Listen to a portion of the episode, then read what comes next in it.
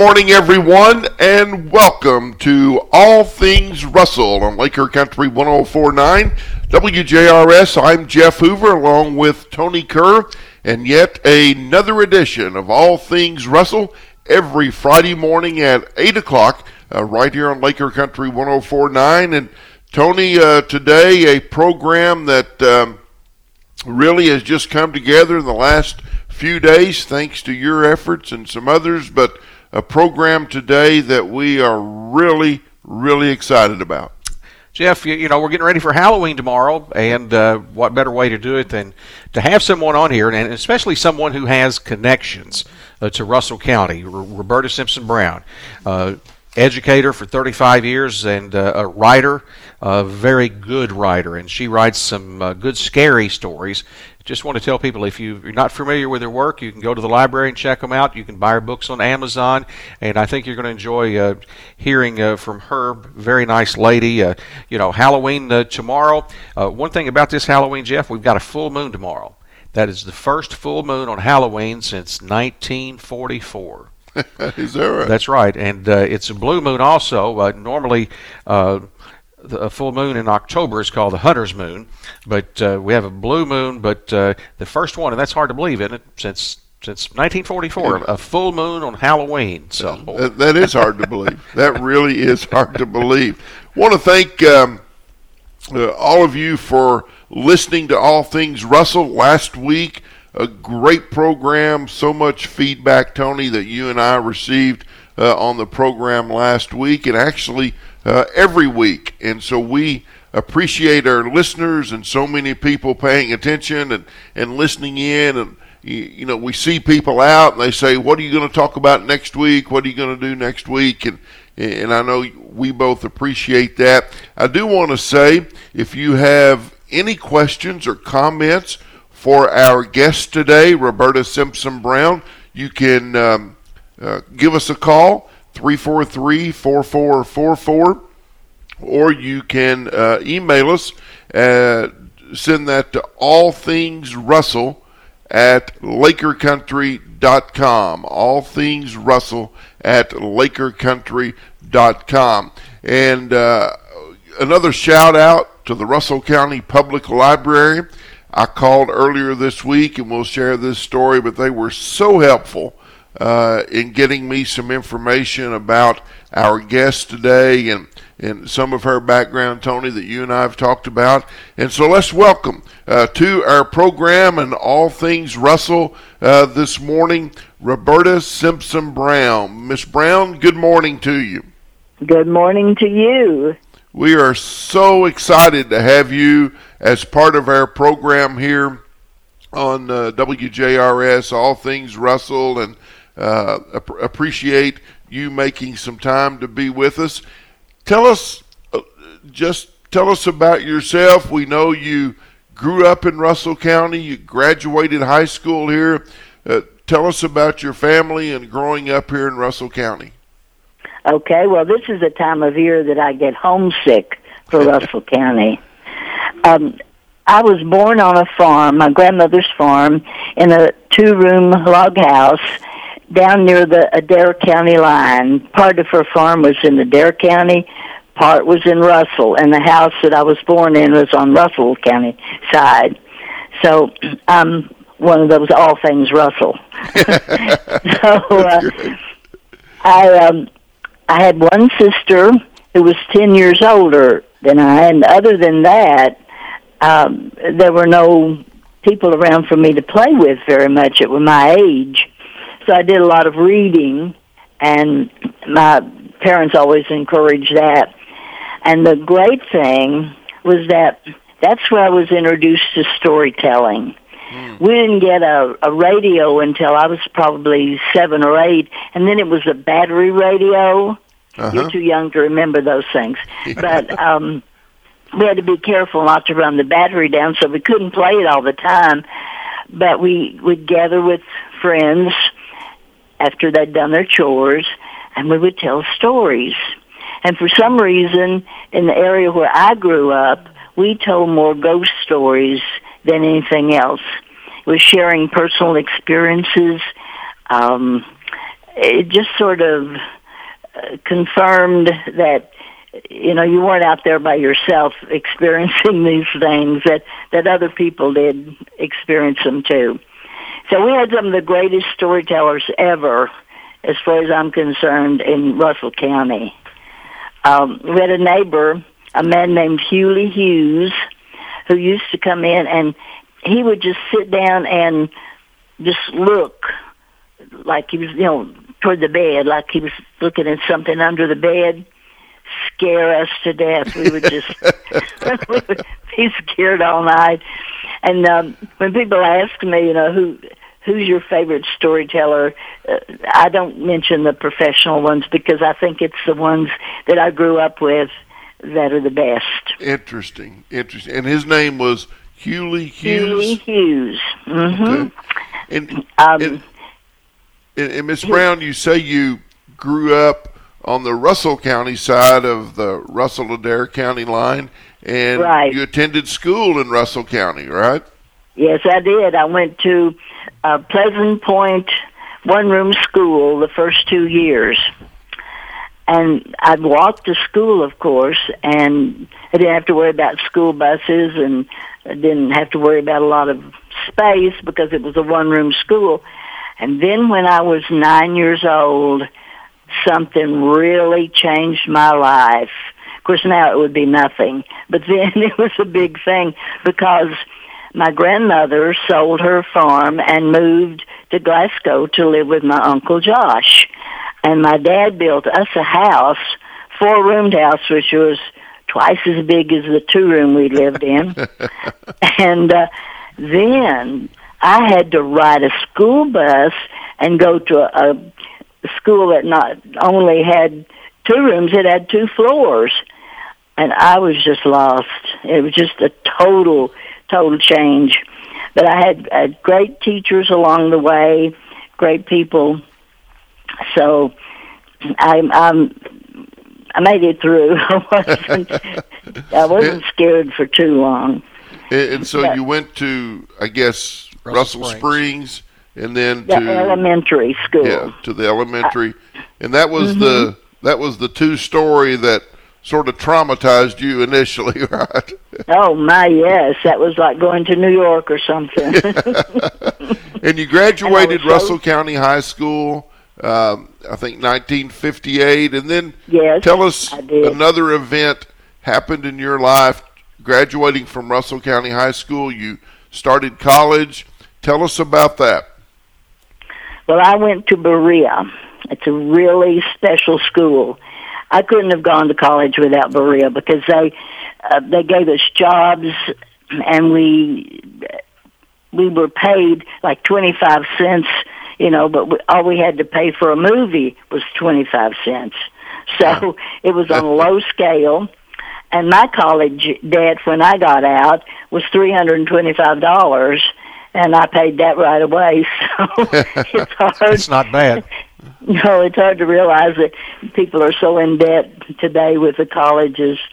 But Berea was very special. Um, a teacher once told me at an in-service meeting in Jefferson County that she could always tell when Bereans were there because they would just rush to each other like family. And that's the way it was at Berea. Yeah, yeah. Also, Miss Roberta, at, at Berea, you you became uh, more acquainted with uh, storytelling and uh, decided to start collecting stories, writing stories, uh, and that that was a great place to do that. Oh yeah, I always wanted to write. Even before I could write, Daddy would ask me what I wanted from town when he went to town on Saturday, and I would say a tablet, and he'd get me one of those little first grade tablets, and I'd scribble it full. I had no idea what I said, but Wrote in anyway. So I did get a chance to be exposed to storytelling. Um, even in high school, we had um, like Leland Boyles and and Mr. Tarter and Miss Murdy Sullivan. Um, these people, they really did help me. They were great storytellers themselves. And when I was in Berea, of course, I majored in uh, English area and drama. At Berea, drama was the important thing.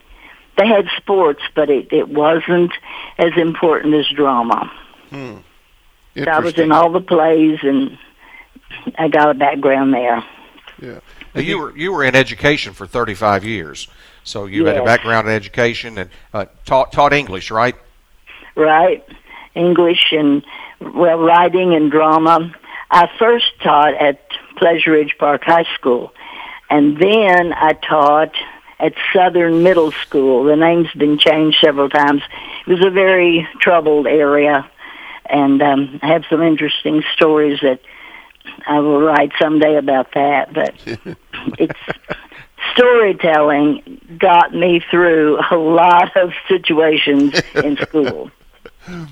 Well, we have uh, learned, I guess Tony has shared with me, and um, after Berea, you went into to teaching and, and had a career and a profession as a teacher.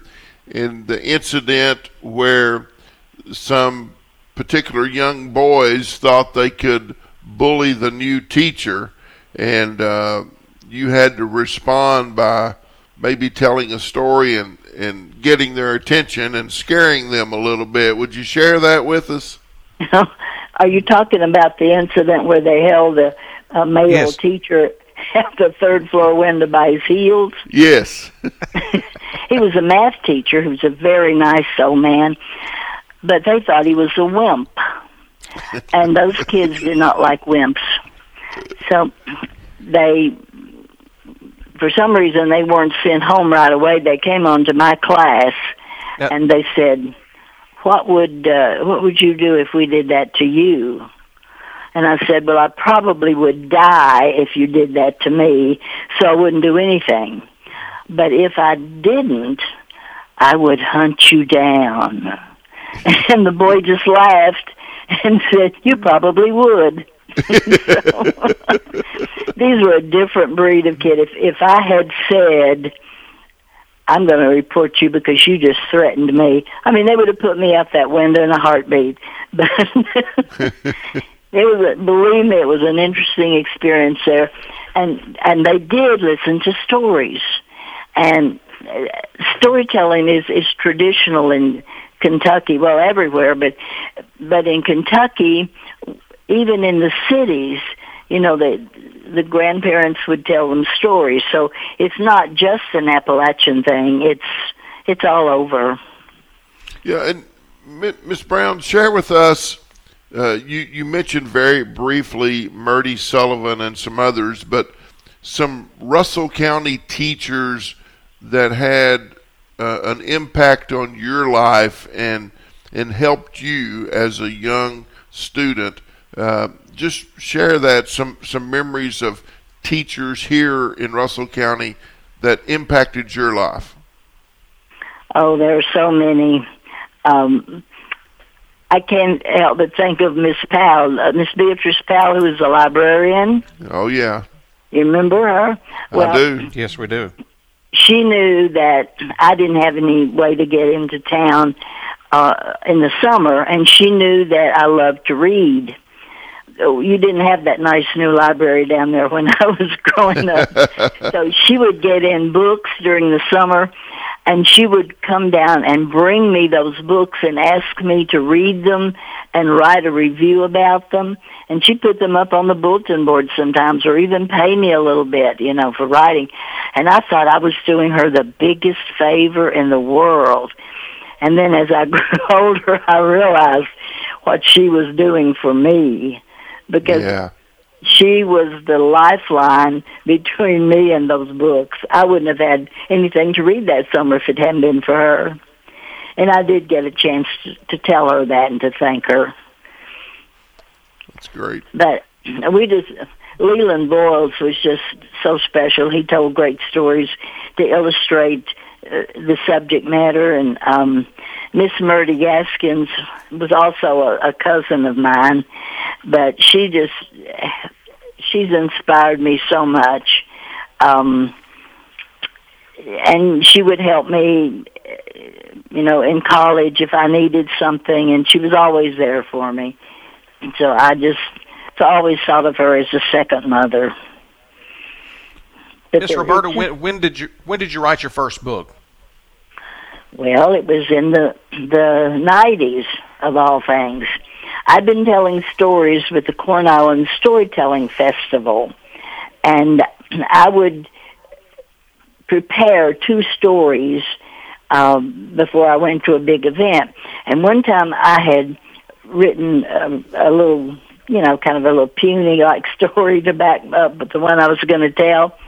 But I had chosen to tell the monkey's paw and that's a, a very scary story by W. W. Jacobs. Well, this great storyteller was at the festival, and she got up right before me and told that story. I oh. had to tell my little puny story. And I said, This will never happen to me again. I will write my own stories, and nobody will know them. And that's how I started writing them. Interesting. That's a great story. the first book, I, I sent it off to one publisher in New York, and they sent it back and said it's a little too scary.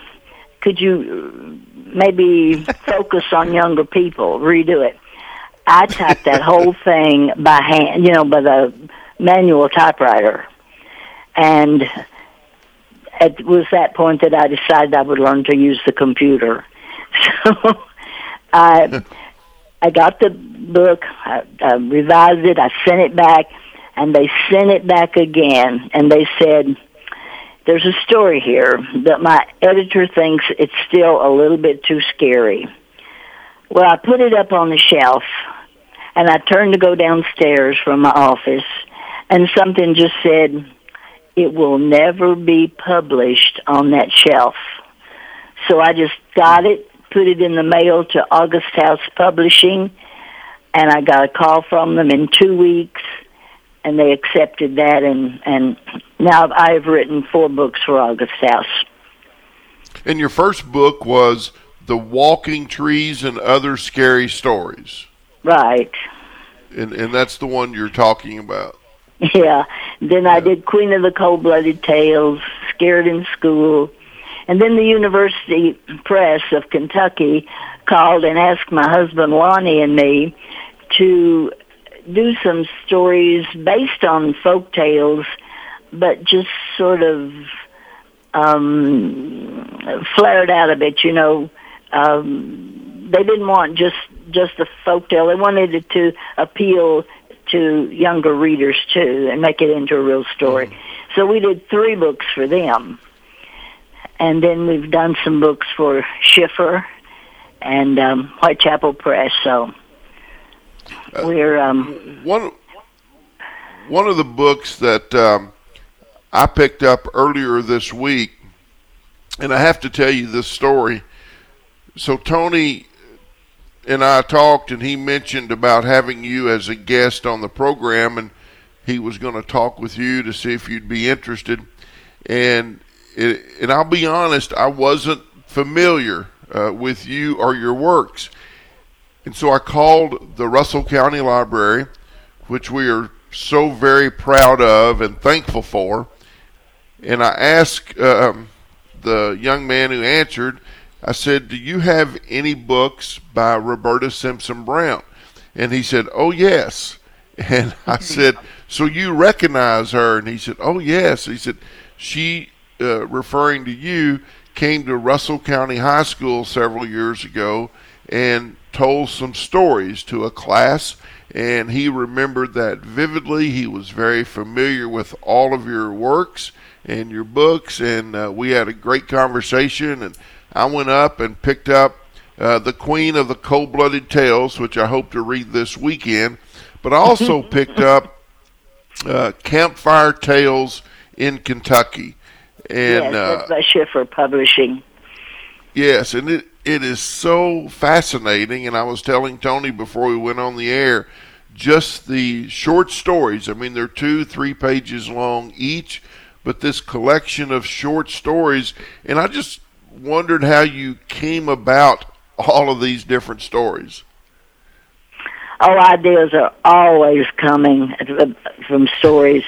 Um, Well, sometimes I'll even be in class with kids, and I'll I'll say, "Well, let's let's do a story," and you know, you want to take something familiar and make it turn on people, and Yeah. um, you've got to make have a likable character, and then, as Stephen King says, turn the monsters loose.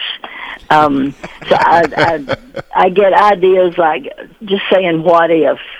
Um, I was in this classroom once, and I said, "Okay, let's make up a story about a little boy getting walled up in the the school wall."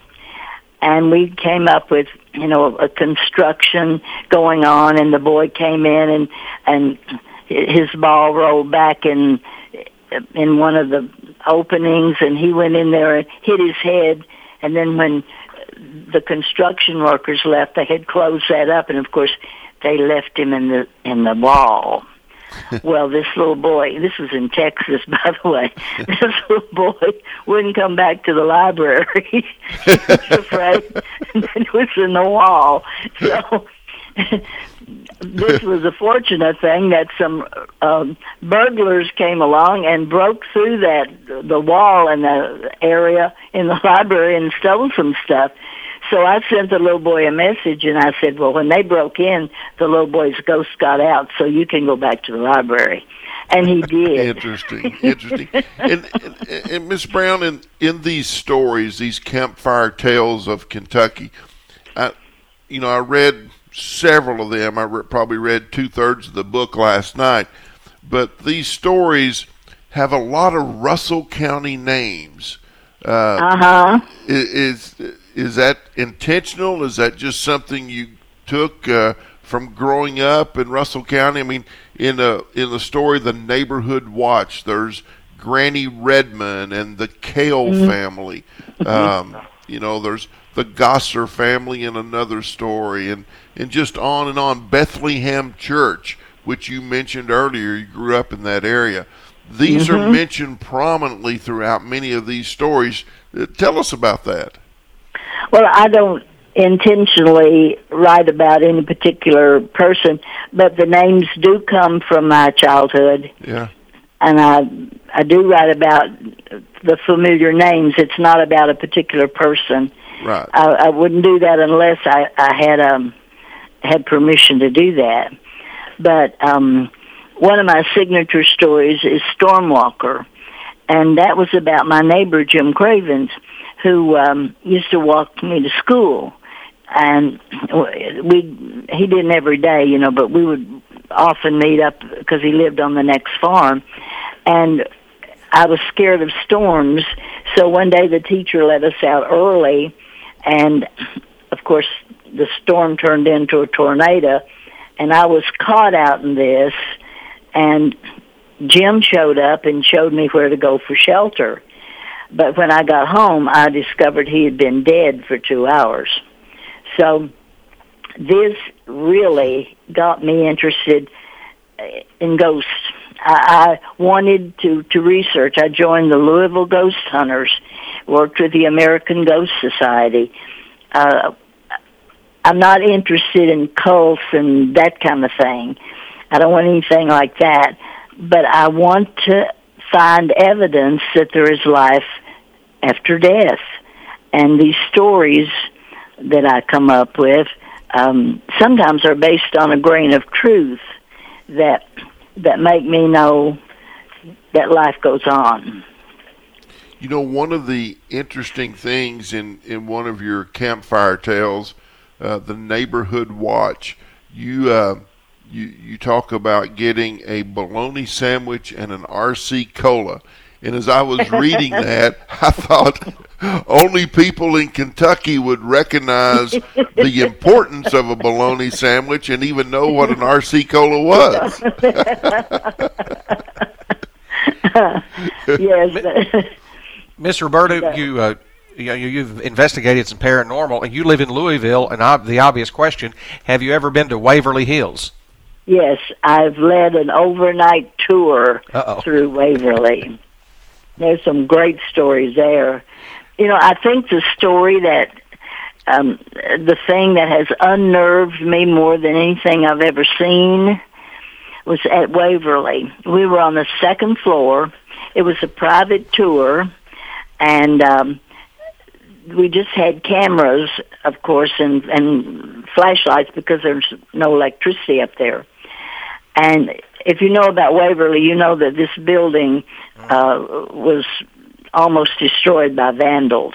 Uh, one of the owners wanted to tear it down and build the biggest statue of Jesus Christ in the world. But they wouldn't give him permission to tear it down because it was on the historic register. So he just invited people in and they just nearly destroyed it. So um it's it's a really really spooky place. And and if you're there um you'll almost always experience something. So um when we were going through um the lights were on the floor and rain had come through the windows and puddled in the hallway just a little puddle. And while we were all standing there looking at it wet footprints came out. Just the footprints of bare feet walking out of that puddle a few steps down the hallway. And for some reason, it was just like there was something there that I couldn't see, but I I knew it was there because of the footprints. Wow.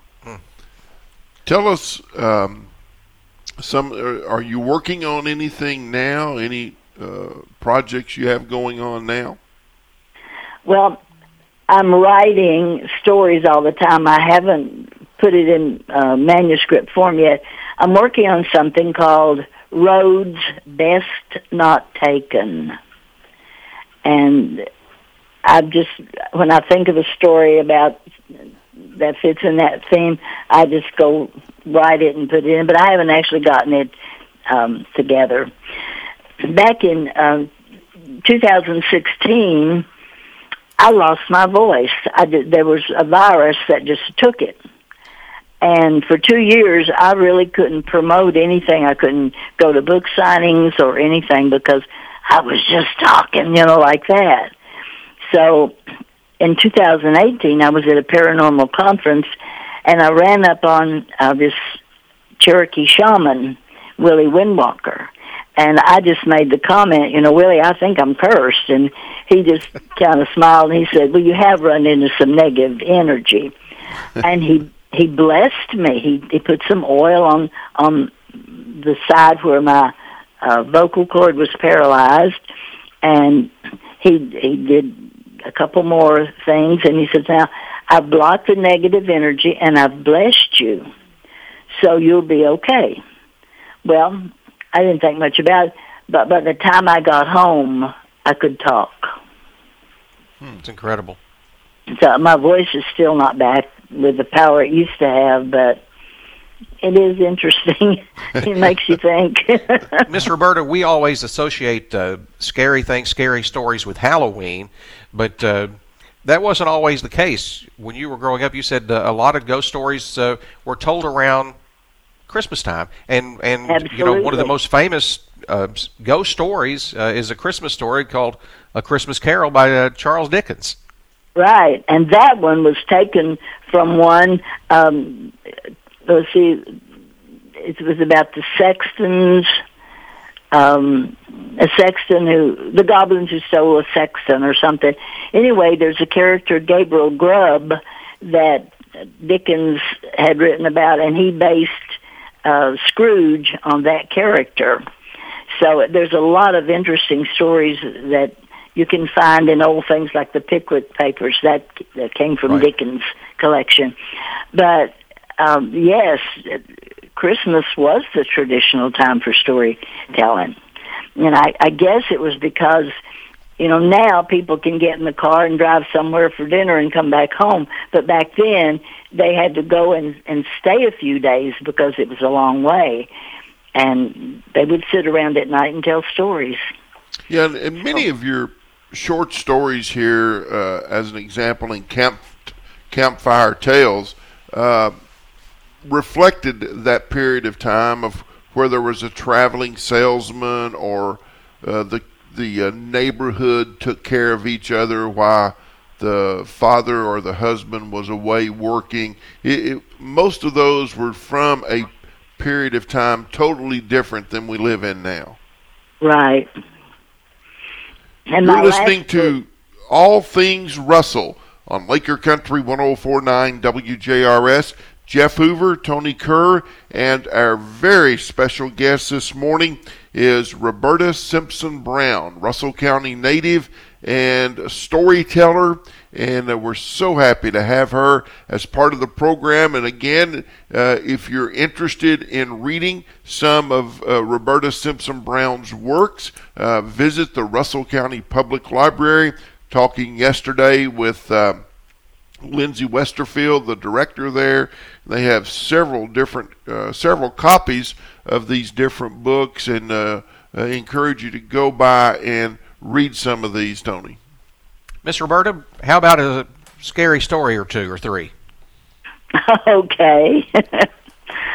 um, this is one that has actually been picked up in other countries. It's um, it's called Earthbound, and the idea is that we sometimes hold our loved ones close to us after they die and they they're earthbound because we don't release them and let them go on to the next level. So this this is one of those stories, okay? Mm-hmm. Marty got out near the church and headed down the road to the old farm he loved. He couldn't remember exactly how long he'd been away. He hadn't wanted to leave in the first place, but some things couldn't be helped. He'd had no choice. The worst thing about leaving was the way his mother had cried. He'd been the only one left to help her work the farm, and he hadn't been able to do that after the accident. He wouldn't be coming back now except for his mother's grieving. She hadn't actually asked him to come, but he could tell by her crying that she wanted him to. His legs felt wobbly as he walked along because he wasn't used to walking. He had to go slowly, but he didn't mind. It gave him a chance to look at the farm. Most things hadn't changed, yet something was different. It gave Marty a peculiar feeling because he couldn't figure out what it was. He felt out of place and that disturbed him. Well, he knew every inch of those cornfields, and he knew he'd always be bound to that land.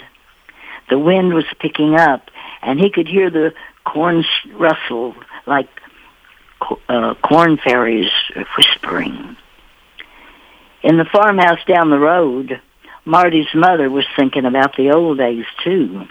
She was wishing this stormy night could be like those when the family was together her husband would come in from the fields, and they'd sit around the fire after supper, and she'd read to Marty.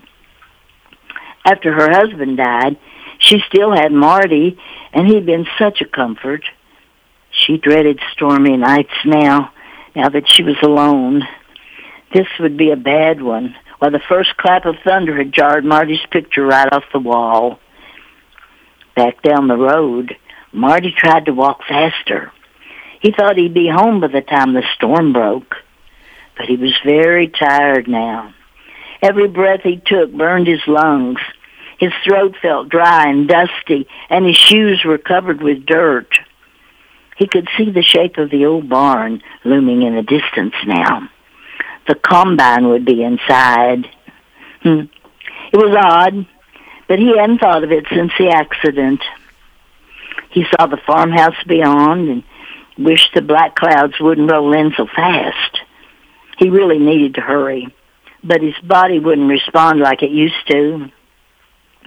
As he passed the barn, the air felt heavy and damp, and there was a strong, musty odor around him. Something definitely was not right, and it worried him.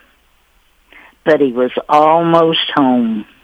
He could see the light in the window, and he knew his mother would be happy to see him. He wondered if she'd think he'd changed much. The first raindrops hit Marty as he reached the yard. His energy was spent, but he forced himself to keep going. He could hardly wait to see his mother's face. The storm began to rage around him as he climbed the steps to the porch. The wind tore at his clothes and drove him against the railing.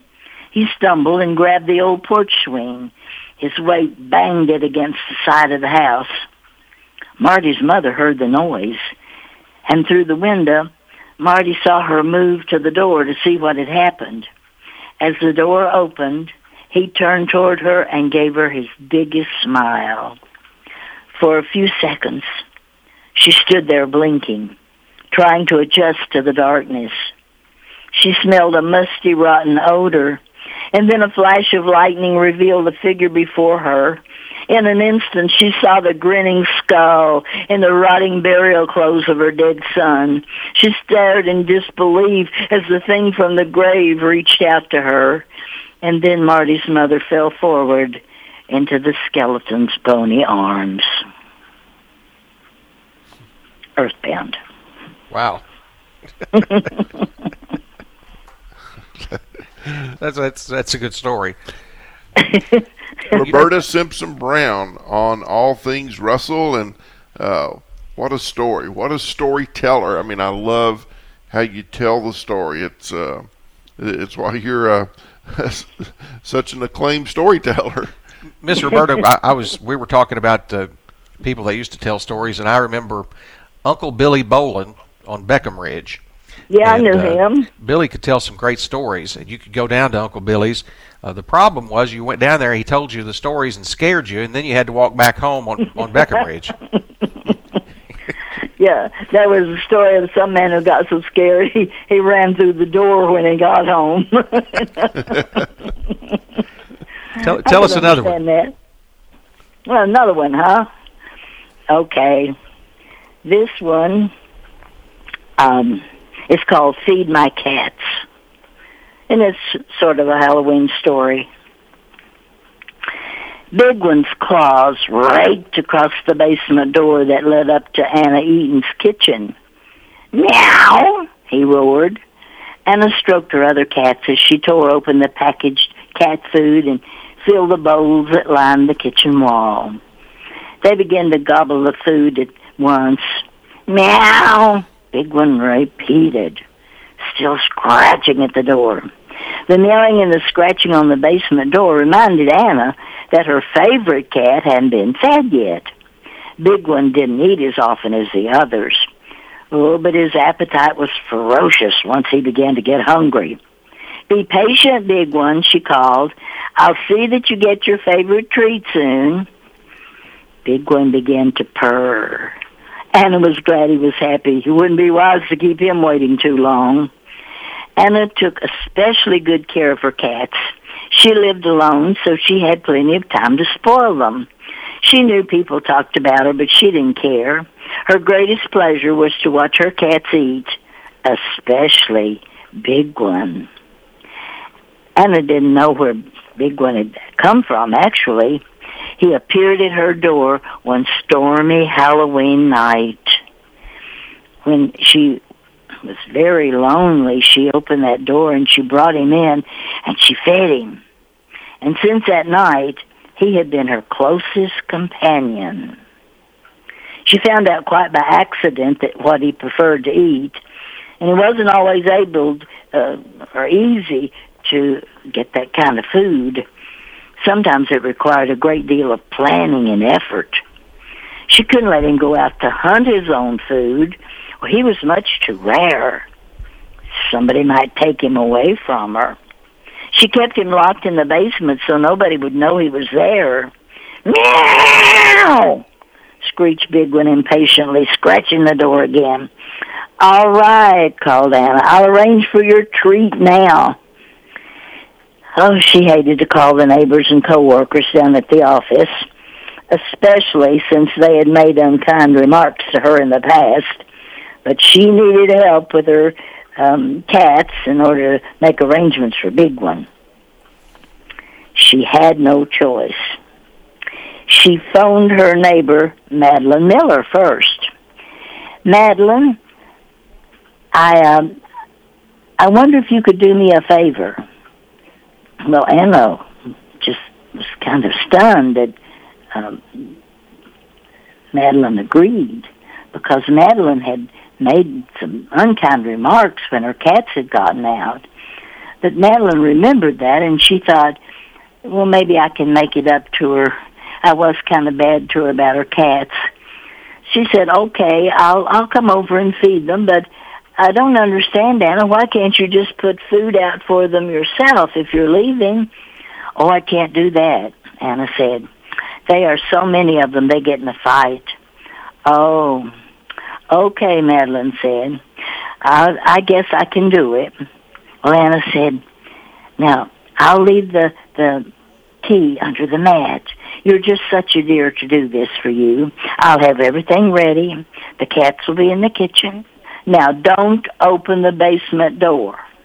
My steps are steep and dangerous, and I don't want anybody falling down them. I'll just leave the key on the mat. Bye. Anna rushed about preparing what she had to do. As soon as she hung up, Madeline was filled with misgivings. She didn't like going into the empty house alone, but she had no choice. Anna was counting on her to feed the cats. Late that afternoon, Madeline went to Anna's house, just as she promised. She was hoping the key wouldn't be there, so she would have an excuse not to go in, but it was under the mat. As Madeline stepped inside, the cats immediately emerged from dark corners to greet her. They rubbed against her legs, eager for dinner. Anna had set the food out and left written instructions. Madeline followed the instructions and opened the packages and cans and filled the bowls. The cats rushed over and began gulping down the food. Madeline felt good about doing that. She she thought, well, I can see why she likes those little cats. They're so cute. Then the sound from the basement stopped her in her tracks. Meow, meow. Big One's voice boomed. I thought she left all her cats in the kitchen, Madeline said aloud. Meow, she heard again. This time the meow was followed by frantic scratching on the door. Poor thing, thought Madeline. It smells of food and can't get to it. Now I bet Anna didn't know it. I bet she didn't know it was down there when she closed the door. Meow. Big one's getting louder. Okay, okay, I'll let you out, said Madeline. Anna told me not to open the basement door, but I know she'd want me to feed you. The door was unlocked, so she pulled it open. She was face to face with the biggest cat she'd ever seen. Madeline had only a second to stare at Big One. His dark, shadowy form leaped at her. She saw blazing green eyes and fiery red claws as sharp teeth tore into her flesh. Screeched Big One, pouncing and pulling his prey down the basement steps to where Anna was waiting. Anna stood among the shadows in the far corner of the basement, and she watched with pleasure as Big One finished his treat. She had done what she had to do. She had bags and a mop and a bucket of water in case she needed to clean up after Big One was through. They always do what you tell them not to, chuckled Anna. I warned her not to open the basement door. that, that's a great a story. that, that is a good story. it just reinforces why I don't like cats. Miss uh, uh, Miss Brown, tell us um, who, who's some of your favorite authors? Who who do you enjoy reading and following in, in the works that they do? Well, I like I always like Stephen King uh, until he's had some of his stories now too much, I think, but he's really a, an excellent writer. Um, I always followed his advice about making the character likable and turning the monsters loose. And of course, I like Edgar Allan Poe. Yeah. He said to, to take everything to create one effect. Um, like you'd even use your verbs to describe things. I, I have that in one story where I use verbs, you know, in in addition to adjectives and things.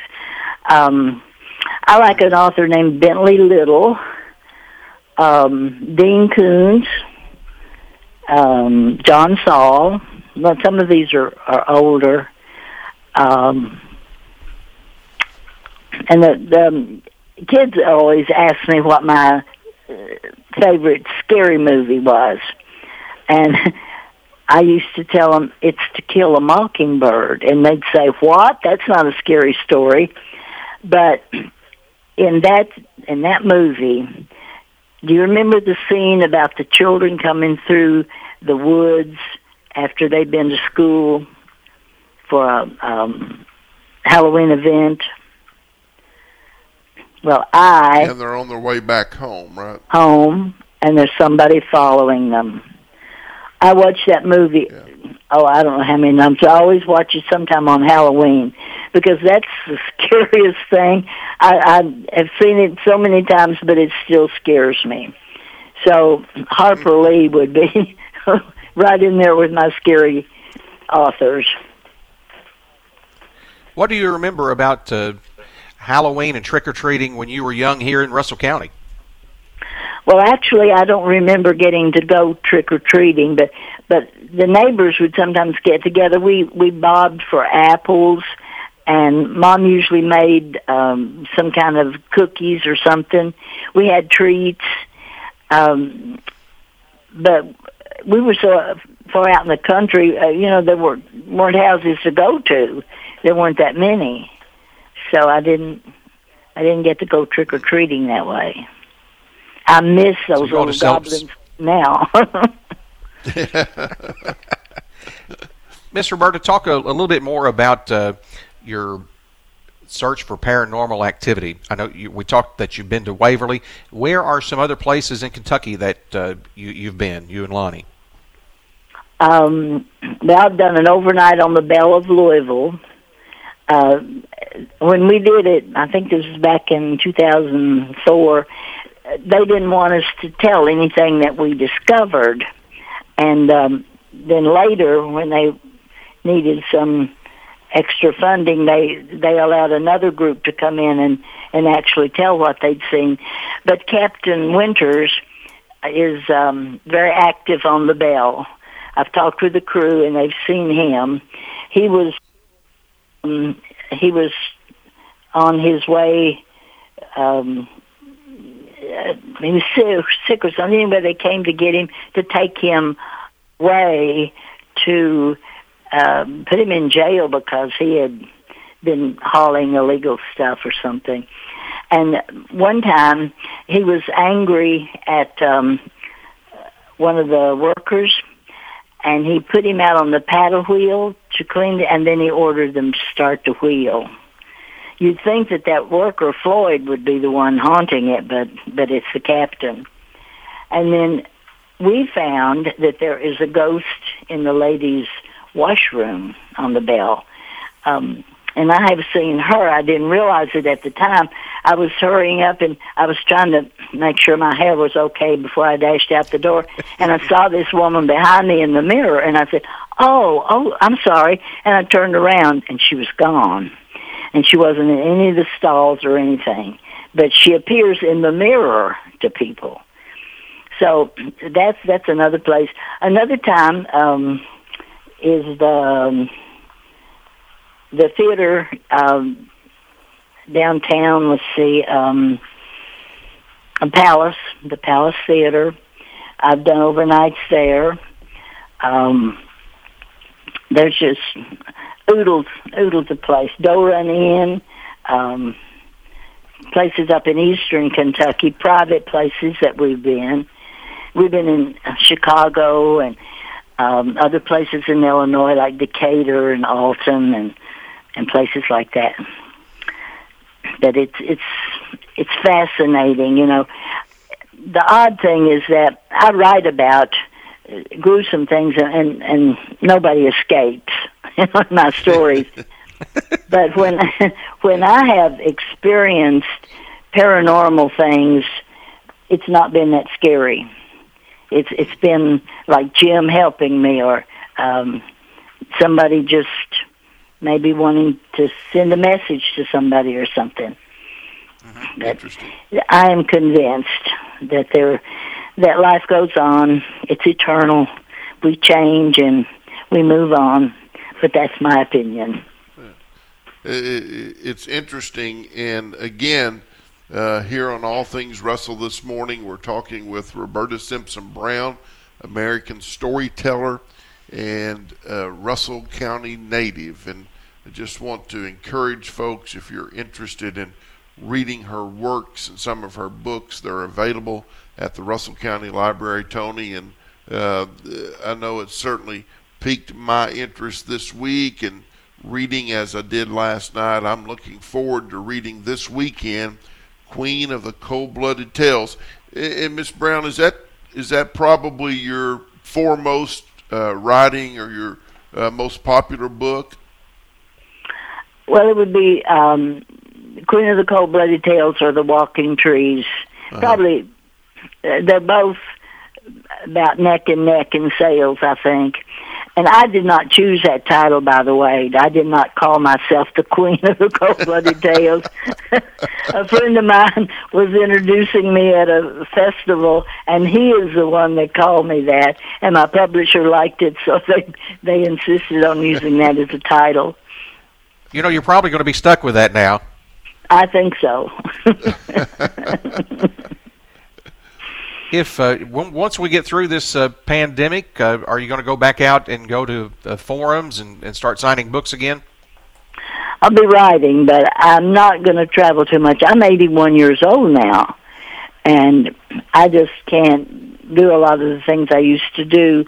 A lot of my programs were were outside, and it's really too dangerous for me to get around in the dark now. I'm just going to maybe do things inside if I want to, but I'm not going back out full time. I wish I could. I enjoyed coming to Russell County School so much because it was a strange feeling. I would be in the hallway. Of course, it, it's a middle school now, of course, and um, but I would just feel like I was back in those high school days, and it looked like their faces were the faces of the kids I went to school with. And for just a minute, I was back in time. Yeah. And then, of course, I was back in reality. but it, you know, you just you go to these places and and you just feel um, this uh, a kinship of the past. Life is continuous; it just goes on and on. Mr. Berta, what advice would you give to uh, young folks today, maybe someone that wants to be a writer, become a storyteller? What would uh, what would you tell them? Well, I'd say start right now. Don't say I'm going to be. Start right now. Um, when I was growing up, kids didn't think they could be writers until they were older. And to tell you the truth, I thought people had to to live in New York, and I thought guys had to have beards and women had to wear little hats and, and silly stuff like that but you can write anywhere, anytime. So set aside some time every day and write. Even if you wad it up and throw it in the waste can, get in a routine of writing. Don't let anybody interrupt you. Just take it from there. And then um, I'd say pick something that you're comfortable with writing. Not necessarily, people always say write something you know, well, I certainly don't know about all these monsters that I write about, but I don't know why, but those stories come to me. And they helped me a great deal in helping uh, students and adults too, for that matter, in workshops. It helped to deal with fear. Once you you have a story, you can control your fear in that. But then it helps you when you go out and face real fears because that it, it just carries on over. Um, I would also say, read, read, read, read, read. Thank uh, you, thank you. I agree. you know, I get emails from kids that I taught, and the greatest pleasure is for me to read Miss Brown, you made me want to read. And I get that over and over. And I didn't realize it at the time, but I, I'm glad whatever I did worked because that is so important, so important. And so many kids today just don't do it. Uh, and it is so Well, important. It's the most important thing I think young people can do, or any of us can do. Yeah, but they've got all the the games to play, and and you see kids now they've got a phone in their. Everybody's got a phone in their hand, and they just need to get away from that sometimes and just just hold a book, a real book. Miss Roberta, we have about we have about two minutes before we have to wrap this up. Uh, what's the scariest thing that's ever happened to you? Oh, the scariest thing that's ever happened to me is to be in a thunderstorm. Uh, I am terrified of lightning. And my students thought that was just hilarious that I wrote these scary stories, but I was afraid of thunderstorms. I, I remember being at my neighbor's house one time at a Fourth of July party. There was a clap of thunder, just a little bitty cloud. And I remember running across their yard, across the street, down our drive. I was all the way in the all in the living room before I realized that I had run by a man in a wheelchair. and at that point, I decided I better work on my fear of thunderstorms. Fortunately, he was very self-sufficient, and everybody else was there to help him. But he used to tease me and say, "Looks cloudy, Roberta. I might need some help." Well, Miss I'm not scared Roberta, uh, Roberta Simpson Brown, we thank you so much for being on our program this morning, and we're just so proud of the work that you have done and and your profession and edu- as an educator and uh, just fascinating storytelling. And we just thank you for being on our program and letting folks know about this very special person named Roberta Simpson Brown, author, storyteller, who is Russell from County. Russell County, Kentucky. Thank you for having me. It's good to be back in Russell County, even if it's just my voice. Well, I got to ask you this: can, can we do this again sometime? Well, sure. You ought That's to do. Christmas ghost stories. Okay. Sounds like a, a program in the making. We're going to do that. Let's start planning on it. Miss Roberta, if you if you see Aunt Nellene, tell her I said hello. Uh, I sure tell, will. Tell Lonnie hello, and uh, again, thank you for joining us today. It has been a, a great uh, pleasure. It's been a quick hour too. Yes, it has gone by really fast. That's Roberta Simpson Brown, Russell County native and author and storyteller. And uh, Tony, we really appreciate her being on the program. Great program. Next week, uh, we're going to focus on veterans. Veterans And Day coming up. Veterans Day coming up on uh, November the 11th, of course. And next Friday, Tony and I are going to focus on veterans. And uh, we have a very special program in the works and ask you to join us again next Friday for that. have some vets coming in. We're going to talk uh, to some guys uh, who have been uh, in combat, who have been in war. Uh, hopefully, uh, some uh, Korean War veteran, perhaps, and uh, Vietnam uh, veterans. So join us for that as we uh, honor our, our veterans and those who've served uh, for Veterans Day. For Tony Kerr, I'm Jeff Hoover, and this is All Things Russell on Laker Country 1049 WJRS, Jamestown, Russell Springs, Kentucky.